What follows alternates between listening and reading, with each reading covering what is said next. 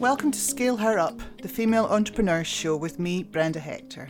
I'm a business growth specialist helping business owners to develop themselves and grow their businesses so they can achieve their goals and enjoy the lifestyle they dream of. I'm also on a mission to revolutionise the entrepreneurial landscape for women in business. In every podcast episode, I interview someone who has an inspiring story or some great advice for women aiming to start or scale their businesses. If you're new to the show, take a moment to subscribe and please check out the previous ones after listening to this. We've got an awesome community on Facebook. Just search for Scale Her Up and join in. I have Freda Newton from Jacobite Cruises on the show today. Freda's the owner and managing director of Jacobite Cruises on Loch Ness. She bought the business in 2002 and turned it around to now a year round operating tourist attraction with 300,000 passengers a year. Freda's a real champion for the tourism industry in Scotland and also the entrepreneurial landscape in the, the Highland and Islands region of Scotland. Frida, welcome to Scale Her Up.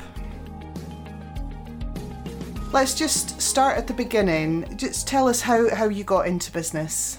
Um, well, I think it probably goes way back, and I, I guess it goes into that sort of it, are entrepreneurs born or bred, which I think was is a commonly asked question, um, or not born or bred, or born or, or raised, I think it is.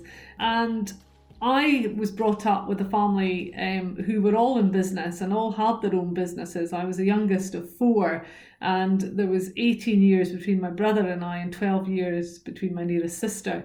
So they all had their own businesses. My father and mother had started uh, their business on being demobbed from the army um, or from the RAF, sorry, and um, they used their, their demob money. Uh, my father bought a car, did it up, started taxis, then went into um, cars. So actually, my father was a car dealer going on, but he actually died when I was 11 years old. Um, and I think that had a, a major um, impact, as you can imagine, um, on what I thought I was going to do. But um, sitting around the, the dining table with the family, it was always, well, you're going to be in business. Um, and that was just the way it was going to be. I didn't think there was an option that you went and worked for somebody. That was just going to be what I was going to do. Those were the role models that you were exposed to. Absolutely, absolutely. And um, I have yeah. to say, therefore, it was always thought that I would study business.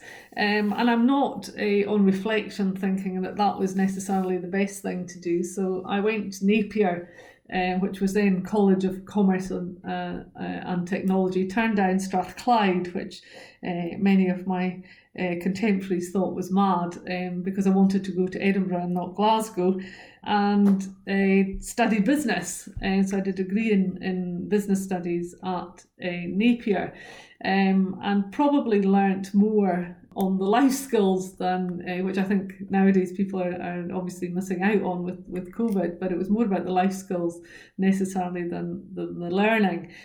And felt that it was a jack of all trades and master of none. And when my own son came to study, I told him not to do it. But as most children uh, heed their parents, he did exactly what he wanted and uh, went off to study business in Manchester. So, uh, you know, as they say, never listen to your parents.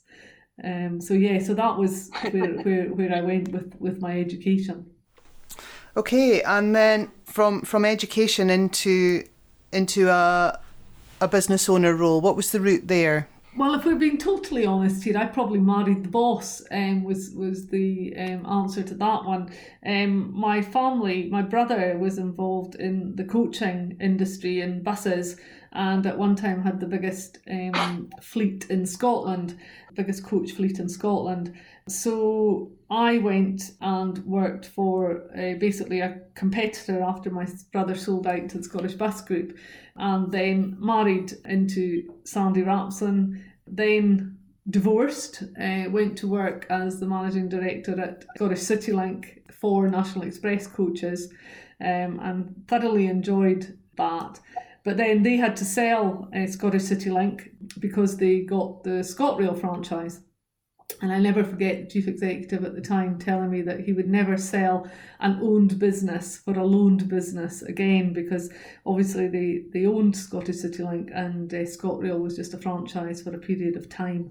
Um, so I think that was something that they actually regretted doing.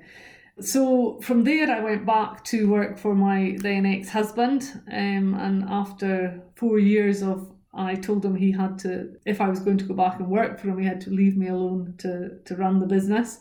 And at that time, we had the coaching business um, turning over about five million pounds on school contract work.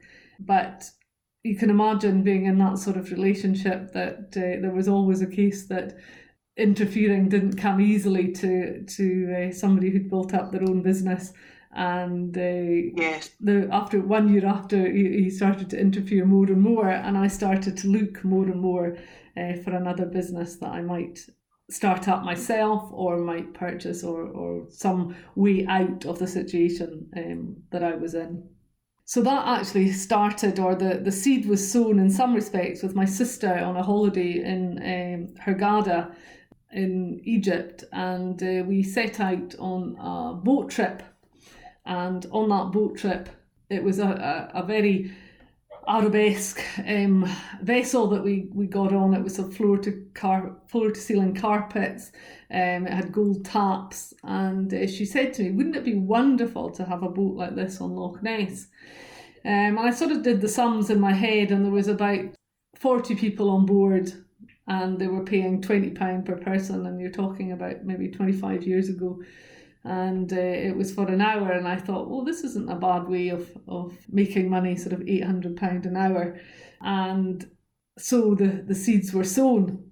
In the meantime i'd sort of looked at franchises and i always believed that you wanted to do something that you enjoyed doing. So you know as, as a typical woman i enjoyed shopping so it was like would i have a clothes shop or a shoe shop or what kind of business would i look to having antiques was another um, sort of thing that I like to to look at and buy, going to the auctions. And one day, um, I just thought about the the Jacobite cruise boats on Loch Ness. Somebody, I well, I knew that the owner was uh, due to retire. He was about he was fifty nine, I think, when I approached him. But I didn't know did he have children that he might want to pass the business on to. And I remember sitting in my office feeling um, quite scared um, of picking up the phone. I would have been about 30 at the time and uh, scared of picking up the phone to somebody I didn't know and asking them if they wanted to sell their business.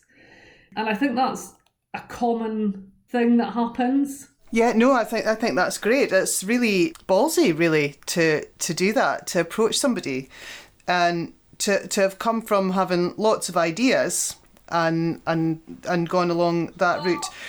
What what advice would you have to someone who? Because I've been there as well. I knew that I wanted to have my own business, and I, I never quite had the right idea.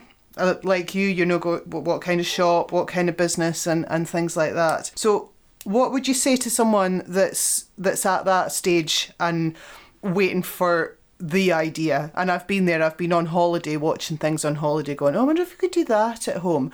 So yeah, what would you what would you say to someone that's at that stage just now?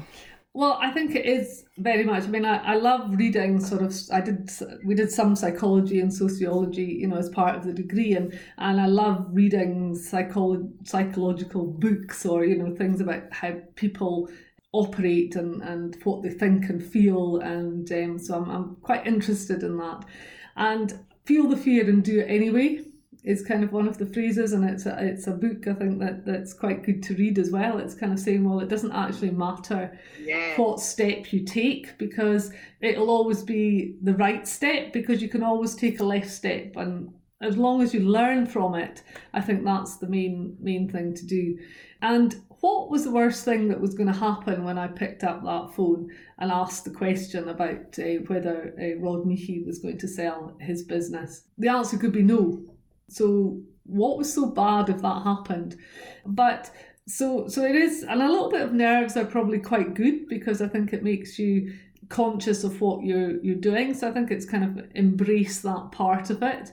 But I do remember being incredibly scared, which when I look at back on it seems incredibly stupid because as I say there was nothing that he could have said to me that that would have changed if the answer had been negative. And of course it wasn't negative it was positive. So that kind of endorsed the fact that I'd done it you know so so the first step you know the, the worst thing that can happen is somebody says no. So so yeah so I picked up the phone and the he basically said come and see me.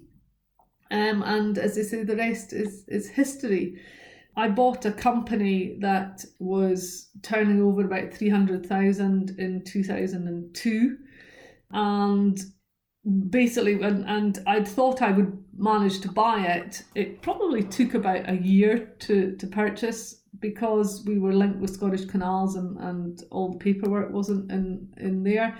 And I'd hoped to to purchase it in the autumn and that I would change everything and revolutionize it, and then it would start again in the spring. So that would have been 2001 into 2002. But fortunately, that didn't happen. The paperwork wasn't in order, and I didn't purchase it until March. So I therefore had to run it the way it would have been run before, and I think that was a an even you know very fortuitous because I wouldn't be changing things that I didn't actually know how they worked in the first place. So I think it was it was good that I got to sit in the business for a full summer season before making um, any changes. And it was a funny thing in, in making the changes to see what the business could or couldn't do because to me, almost everything I did was, I would say, just common sense. I thought it was common sense just to um, like you that you would wouldn't want instant coffee served, that you wouldn't want warm beer, that you would want fridges on board the, the boats. So at the time, Jacobite Cruises had two vessels. Um, I think we had um, about five or six staff, and then obviously the seasonals um, came in. But to me, the, the immediate things, again, when the, the day that I bought the company, I went down to meet the staff, and here they were putting concrete screed on the, the, the deck of the boat. And I just thought, and it was absolutely chucking it down. And I thought, what have I done? And uh, you know, uh, fortunately things things worked out, and we, we got wooden flooring put down on the deck of the boat, and we put double glazing in. As I say, just things that I thought were were common sense. And I say the coffee, putting a coffee, a proper coffee machine on, and just putting fridges and, and things like that to make the experience for the visitor, you know, completely different and, and just walking it as, as the customer experience. So I have to say that, that Jacobite, through sort of a, a combination of marketing and, and just business development, um, grew and grew and grew. And, you know, that was that was great. And we, we probably got to about three million pounds turnover and suddenly it went flat and I thought, well, why why is it gone flat? You know, what what's happened here? We, you know, it, was, it just kept growing, and uh, so I thought we had to do something uh, different. And again, and I, am not sure if I want anyone from Visit Scotland or uh, to to listen to this, but Visit Scotland uh, do international trips, and they were doing an international trip to Australia um, and New Zealand. And I thought, well, I've never been to Australia and New Zealand, so this is a really good idea that I can go to Australia and New Zealand and get the company to pay for it, all on the back of Visit Scotland. and if something comes off it, then great. And if it doesn't, well, I've had a trip to Australia. So um, I set off to Australia and was absolutely gobsmacked at the potential and the consumer base that was out there for Scotland. And a lot of the time, it was a case that a lot of these tour companies were were passing Loch Ness. They weren't actually stopping. They would put in their brochure, you know, we're passing Loch Ness. And I compared Loch Ness to kind of um, the Eiffel Tower or uh, Ayers Rock or the Sydney Opera House um, down there. That, that that's what people go to see. You know, that's if they've been to Australia, they want to think that they've seen the the iconic spots. Yes.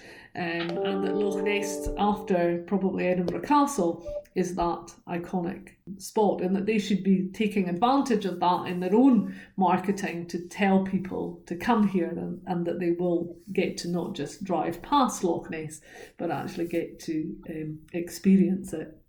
So that was kind of, uh, they did actually send me back uh, a lot of those companies to their um, bases in London because they had offices in London. But that trip paid for itself tenfold. And of course, on the back of that, I then went to the US um, with Visit Scotland and Visit Britain and Asia and started to promote the company. And, and again, we, we had another sort of surge in, in growth. So, again, I guess it was a case of, well, if you don't go and try going to Australia, you know, you're not going to know what what would happen then. So that's yeah. that's very much um, where we came to. The one of the issues I've had um, sort of around Loch Ness is that we don't all the land around Loch Ness. It's it's very steep. It's it's um, on the a geographical fault, so there's not a lot of land um, on the shores of Loch Ness, just basically the road and hills, and therefore what land there is is is quite precious and we've only ever managed to basically lease um, land in which to develop.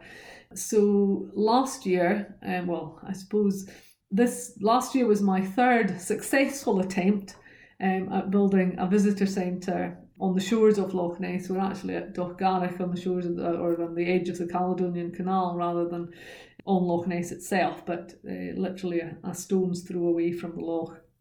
Um, and we opened a new visitor centre um, ticketing office for the boats, along with a cafe and a, a, retail outlet, which is something that we always wanted to do so that we could have the visitor experience, you know, holistic visitor experience before they, they get on the, the boats. Uh-huh. So so yeah, so that's where we've we've come from. So you've got the shop now that you talked about right at the beginning of your journey? What what what business would you run? Indeed, um, although possibly. Yeah, and I, am doing that that ill-fated thing that the only things that I like go in the shop. So, and everyone tells me that's not how it should work, but it's it's not doing too badly at the moment. So we'll we'll, we'll continue continue in that vein for a little while longer. Good, good. So one of my questions is what was the pivotal moment, but I'm I'm thinking maybe you've told me about that already. Your trip to Australia. Yeah, that that certainly took us to the next stage. Um, I mean, we were at six million turnover at the end of 20, like the nineteen twenty year, and, and to, to March twenty, and three over three hundred thousand passengers compared to when I took over the business, which was sort of, I said, 300,000 uh, turnover and sort of 30,000 passengers. So it the business has come a long way, but I guess a lot of it has been, I feel organic. And I'm probably like a lot of people that are called entrepreneurs, I'm not necessarily that comfortable with the name because I just thought all I did was buy a business and do what was common sense. And, you know, when you hear somebody like sort of Brian Souter or Richard Branson, you know, as an entrepreneur, then I feel I'm sort of well away from that that um, glory, shall we say. Really interesting you should say that because uh, while I've been on this journey, you know, creating the, the podcast, lots of the women that I talk to go, Oh, I don't really think of myself as an entrepreneur. Oh, I, I don't use the term businesswoman to describe me. There, there's a, a real modesty, I think, around a lot of business women, and I'm not sure if it's a if it's just a, a woman thing or if it's across the board. Um, that maybe a bit of it research that I'm going to do there to see if people really see themselves as entrepreneurs. But um, what um, what what do you think's been your biggest challenge, and how have you overcome it? the biggest challenge I think was was trying to get it was getting planning permission, getting um, for the development. As I say, it was the third time. It was the third place that I tried to get planning permission uh, for. The first one we didn't get planning permission for.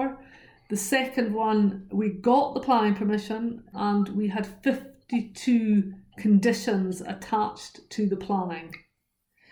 So that was a real hard nut to, to crack. So we didn't go ahead with this one, that one, which is why um, the new development. So I think it's it's a lot of red tape, and I think there's a lot of people who I personally feel don't want to see businesses succeed. I think it's quite a Scottish thing.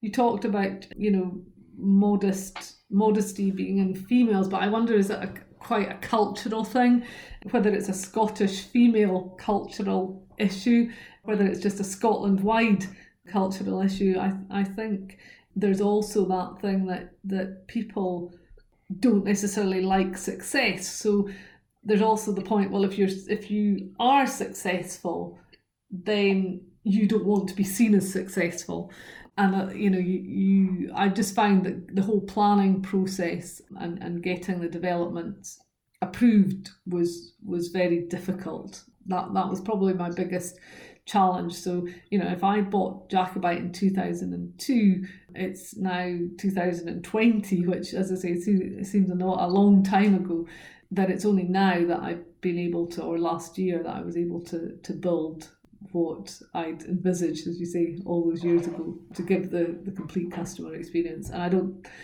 I don't think it should have been so difficult.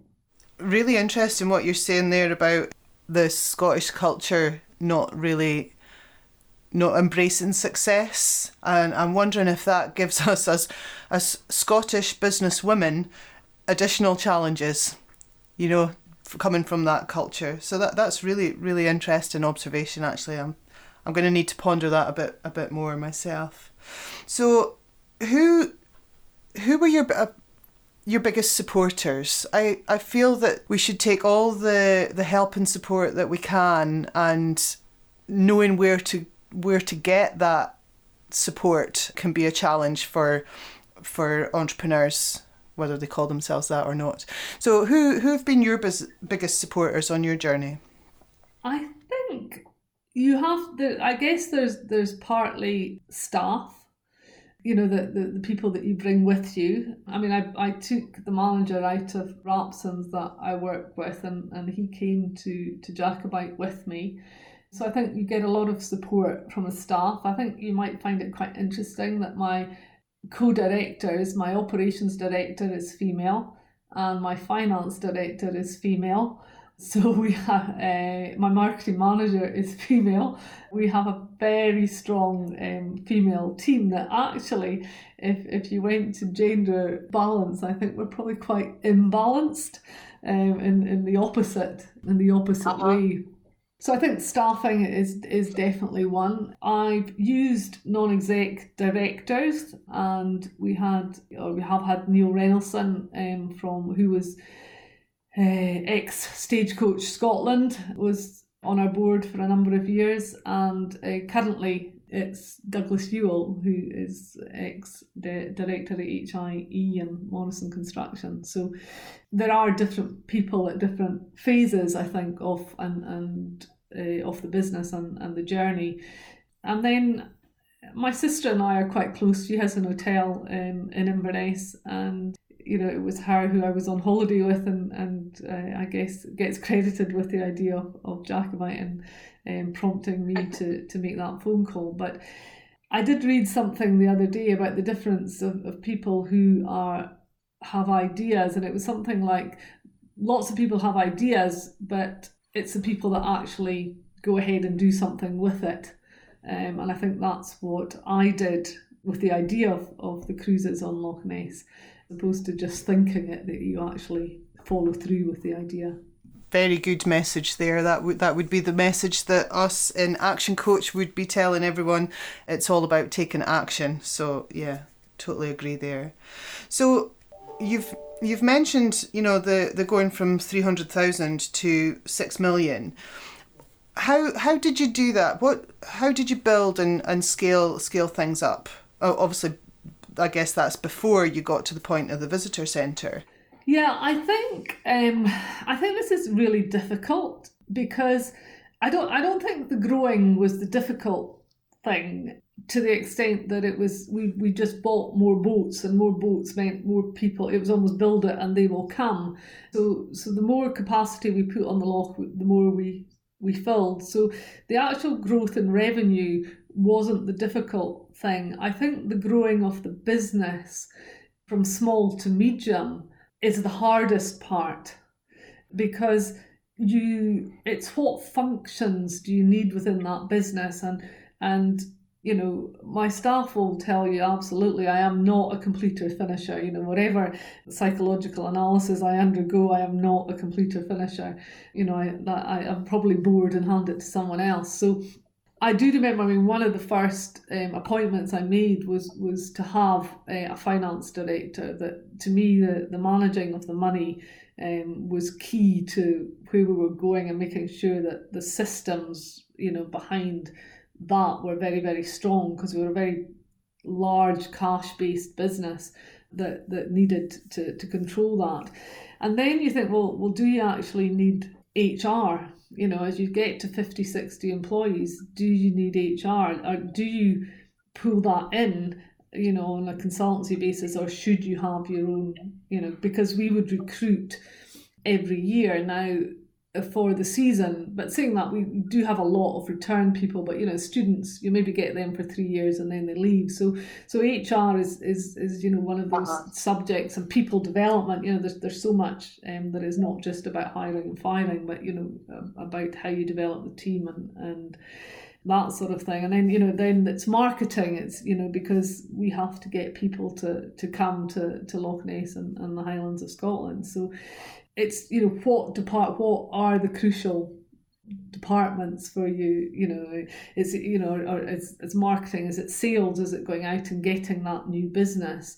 You know it's it's so that's i think that's a difficulty in growing. Growing itself wasn't the problem. It was it's managing the structure to allow you to you know it's that that's other that another analogy is you know it's it's like looking like the duck on top of the water but you're actually pedaling like mad below. And that's often how it felt like because the structures in order to to grow to the next stage you know weren't in place or or how how do you evolve that structure? So so that's a, another difficulty i think you have as as you grow so, what would be your advice to to somebody that's that's doing doing that? They're moving from from small to medium. Um, I'm not sure that I've got it right yet, but I, I think it is. I do think the finance is, is very very important because if you haven't got you know a firm grasp on that, then then everything else uh, doesn't work. But it is trying to make sure that you've got the structures in place that, that you're not built on sand, that you can keep, continue to build and, and to grow the business as, as you move forward. But it, it's it is just I think it is a very difficult balance and I think anyone who's who's done it will will know that it that it is you you're not big enough to have that functionality but you're bigger than small that you need the expertise so it, it's just how and and within the business people know the business but taking consultants in from outside depends on the the relationship and the personalities that are there on how that would that that can work. Yeah no that's great. Thank you. I it's it's a difficult difficult part that there and you know there are lots of people around to help people like myself mentors like you know people like yourself who's been through the been through that journey. So yeah, I would I would say to people to think about having a plan and get as much advice advice as you can. But yeah, that's really really good. Everyone is an individual, and every business yeah. is, is an individual. So you know, it's, sometimes you just got to try things and and uh, see if they work. Absolutely. So as as you know, the, the, the purpose of this this podcast is to make a difference to the balance of gender balance in entrepreneurship, and I kind of feel that it's a it's a revolution that we've got to we've got to create here. What do you think that we as as female business owners can do to to help others to to you know to to start and scale their businesses, and so that we're getting to the point where we're as many women are, are doing that as men? I absolutely think it's confidence. I think that's the biggest thing that that women need to have because I don't think and I never have in any way thought it's about ability. I think the ability is there. I think the the drive, the determination, all the life skills that women have as they, they grow up and, and develop are, are very much part of the business makeup. So I would say it's it's absolutely confidence and taking that, you know, feeling the fear, you know, and and uh, I actually love, as you can tell, the you know little quotables, and um, you know one of them do something every day that that scares you, and I think that's a good analogy as as you move through through life, you know. Um, because you'll find that it's actually not as as uh, scary as as you think it is. But you know there is also mm. the you know fail to plan and plan to fail um there's no point in being blasé about it either. And it's it's good to to have a plan. And i think there's there's a lot of women out there who are, are more than capable of of starting a business or you know evolving a, a business that already exists. I don't think there's there's any doubt about the capability. I think just in the confidence i think that's what we need to nurture. Yeah, great. Yeah i think I, I agree with you there. So in terms of yourself and what you're actually we haven't mentioned yet actually the accolades that you've been awarded for your achievements i believe you have an mbe tell, tell us a bit about that how what, what what what's that like getting the letter from the palace uh, i have to admit it was a complete shock an absolute complete shock and I was actually running out the door. I, I, I was heading down to Edinburgh for a meeting and I was catching the train and, and sort of saw this envelope come in with the, the stamp on it, and I thought, what on earth is that? And so I opened it. I thought, I can't believe that. So I just stuffed it back in the envelope and and um, got down to the train. And then when I sort of calmed down, I sort of opened it again. But it was for the contribution to the uh, economy of the Highlands and Islands, and I think that was a really that that gave me a lot of satisfaction. I think that we had been bringing people to the Highlands and Islands because they're coming to Loch Ness, they're staying in Loch Ness, and they're not just, uh, you know, they're eating, they're they're they're shopping, um, and and that was kind of uh, where it came from. I'd also been instrumental in starting up a, a destination management organisation to get businesses to collaborate around Loch Ness. So, you know, that was very much part of it, that we're not you know, you, you talk to Visit Scotland, we want people to come to Loch Ness and if they don't if they go on a cruise with me one day and a cruise with somebody else another it doesn't matter. Or if they you know it's just that we're, we're bringing them here and, and that was important that the businesses work together to do that and stop seeing themselves as in competition with each other which I think can often happen that, that you know you can help each other. You know, if, if if we're too busy and people go somewhere else, they're still coming to the Highlands of Scotland and, and uh, you know developing the the area. So it was also very nice to go and um, it was Her Majesty the Queen at Holyrood, which I think was very special um, given her age. So uh, I do feel very honoured to have received it. Not quite sure why, but uh, yeah, delighted to receive that accolade. Yes, fabulous. Congratulations. And so you, you touched there on what you're doing for your industry, um, you know, for tourism in, in the in the Highlands and Islands. And in my research, I see that you're involved in, in a number of organisations, and we kind of have to touch on it because it, it is currently December 2020, and a lot has happened in uh, in the last nine months or so you know how important is is it to you to be to be giving back and helping all the the other businesses in your industry and what's it looking like for the the tourism and hospitality industry um, at the moment well i would have to say that tourism and hospitality i think in some ways we've done well to highlight how badly we've been affected I think that's that's. I have had somebody say to me, "It's all about tourism and hospitality. What about other industries?" But I think across the board there are some industries that are thriving. For example, around um, the Highlands here, house building, you know, just has has been uh, taking off. So the construction industry is doing really well. And then there's other businesses like tourism who have had to to shut up shop almost completely. So what we've found is that the the boats we when our basically our um, customers we have no we've had no international customers all year, and then it came to the lockdown in uh, November of England and then the Central Belt. Uh, we really and now the, it's Aberdeen, so we struck up started up in, in July had quite a good July and August within the social distancing limits and, and nothing like what we would have had um, in a normal year but I think the and then we came to November and we're now running one day a week on a Saturday and that's kind of a psychological thing as well to say well look we're still opening with the boats. Um, it is only one day a week. It's a Saturday and if there's anyone coming here for you know a weekend or they want something to do with the kids that we are still open for them to do that. But along with a lot of businesses i think um, at the beginning of march it was very much a, a question of a focusing on where we were and what we'd done. And i think a lot of businesses had to do that. You had to say right okay what do we need to spend on and what don't we need to spend on and i have to say from what was probably quite a fat company with regard to what we'd been spending money on, we managed to sort of have a look. I think I know every single transaction out of the bank account now, what it's for and why we're doing it.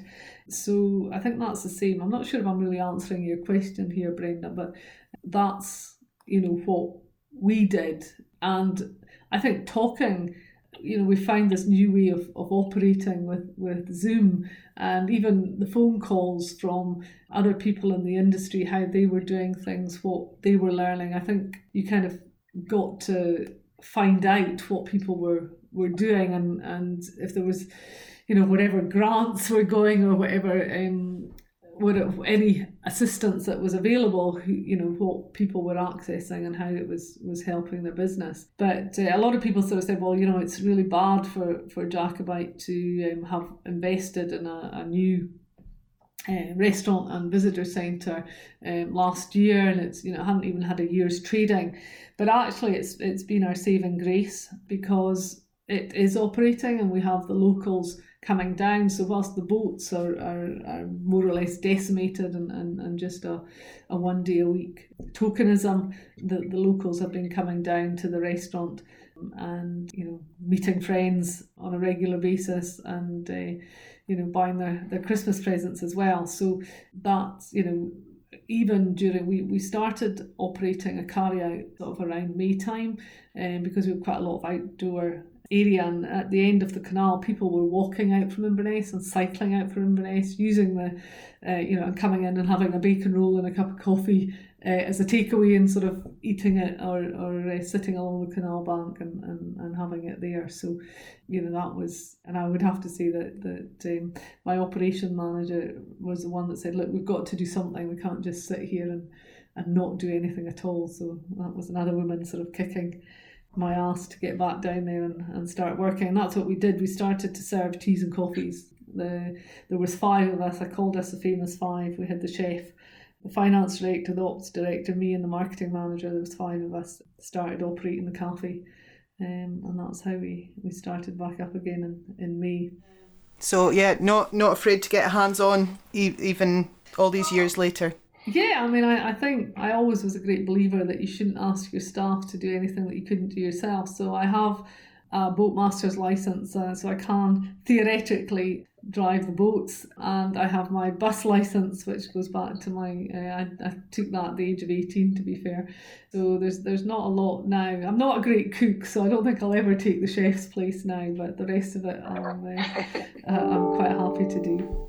No, it's brilliant. I've, I've loved hearing your, your story, Freda. It's just, yeah, fantastic. And although I'm sitting here looking out at very wet and miserable looking December morning, I'm really, really wanting to get up to Loch Ness and uh, support you and do do the cruise and have my lunch in the, the visitor centre and have a look at your at your shops. And I think I, I want to encourage everyone to you know to support support our local businesses. And I think lots of people are through through what we've been through in 2020. Lots of people are supporting local businesses and local the local economies as much as they can, and uh, yeah, hopefully 2021 will see things returning to somewhat normal, and hopefully the the you know your your industry is going to bounce back from it, and everybody will be uh, will be doing well very soon.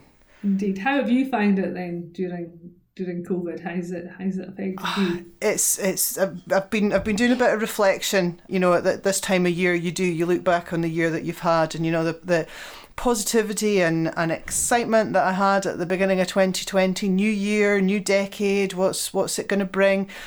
Didn't quite see what was coming and uh, but actually my business has pivoted a bit you know doing a lot more online. So yeah doing doing a lot more online and changed kind of how i'm working. I, thinking back if it wasn't for zoom i don't know how my business would have survived but we're doing doing great now. So uh, yeah it's it's been it's been a challenge but it's really and uh, talking to a lot of other business owners um, it's really got them focused on on what's really important rather than a lot of the other stuff that we could have been doing that was keeping us busy but not not making a difference. I think there's there's been a lot that a lot of that happened over the year, but it's been interesting times. And let yeah, I'm, I'm look I'm looking forward to 2021. I think well a lot of us building on the on the changes that we've made and yeah, I was just the only thing that I forgot to mention as well was that I joined Entrepreneurial Scotland a couple of years back. I, I thought it was kind of this exclusive club that, that nobody could join and, and again I can tell you about my fear walking into the room at Gleneagles for the conference and not knowing anybody there and I did what a lot of people did. I sort of took the phone out and pretended I was really busy on emails or messages or something. And then I looked up and here was another chap who was doing exactly the same thing.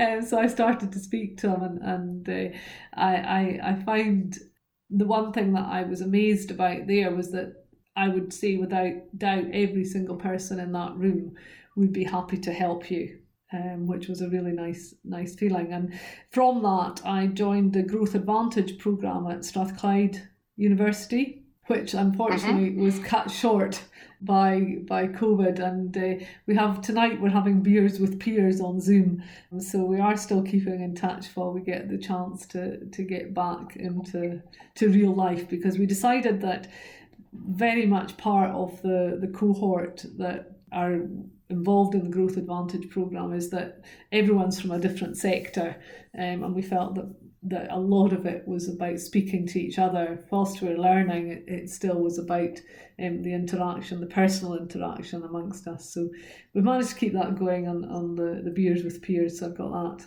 um, to look forward to at half past five tonight. Oh, sounds lovely. that sounds great. Yeah, and I, I think that that would be a, a really good uh, message to, to end on is yeah to continue to do do what you do. Yeah talk to your peers and and get that get that support. So anything else you would like to add Freda? I, suppose that I never mentioned and it's it is quite relevant to you as well that you because you did ask me about mentors previously, and I talked about non-execs, but I have used a business coach both for the business itself um, on team building and it's a chap called um, again don't know if you uh, Donald McNaughton at, at Zoned In Performance. So I used him both on a personal basis when there was tricky issues to deal with, and also mm-hmm. um, for team building to get the team. He did quite a few exercises with the team where they they got to know you know how they could help each other. So the, the screw the crew and the skippers what he would say, like you do an exercise, for example, that what one thing could the crew do to make the skipper's life easier, and what one thing could the skippers do to make the crew's life easier. So you know, it's very much about um, you know working together and and um, building up the, the the team so that we were all pulling in the, the one direction and having awareness for the difficulties of, of each other's roles. Yeah, great. I, I guess that, that fits into what we were saying about the building going from small to medium and having having the, the processes and things in place and the the communication in place for between everybody that's that's involved I suppose. So yeah really good. It's been an absolute pleasure to talk to you Freda. I wish I had more time to talk to you longer. And next time I'm up Inverness way I will definitely be hopping on to a Jacobite cruise and uh, enjoying your your your services there. Um, Make sure you let me know that you're coming. Oh, I will do. I will do. Yeah, we we have a touring caravan, and we we quite like up that direction. So yeah, we will. Hopefully next year we'll get out in it a lot more than than we did this year. So yeah, look forward to look forward to coming up. Thanks for listening to Scale Her Up, the Female Entrepreneurs Show. Don't forget to subscribe so you don't miss any future episodes, and please join our Facebook community at Scale Her Up.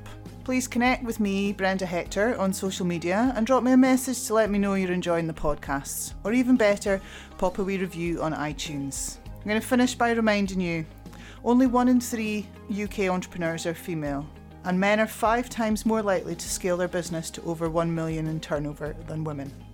If we started and scaled our businesses to the same extent as men, it would add 250 billion to the UK economy and provide millions of jobs. Ladies, you can do it, and we're going to make a massive difference.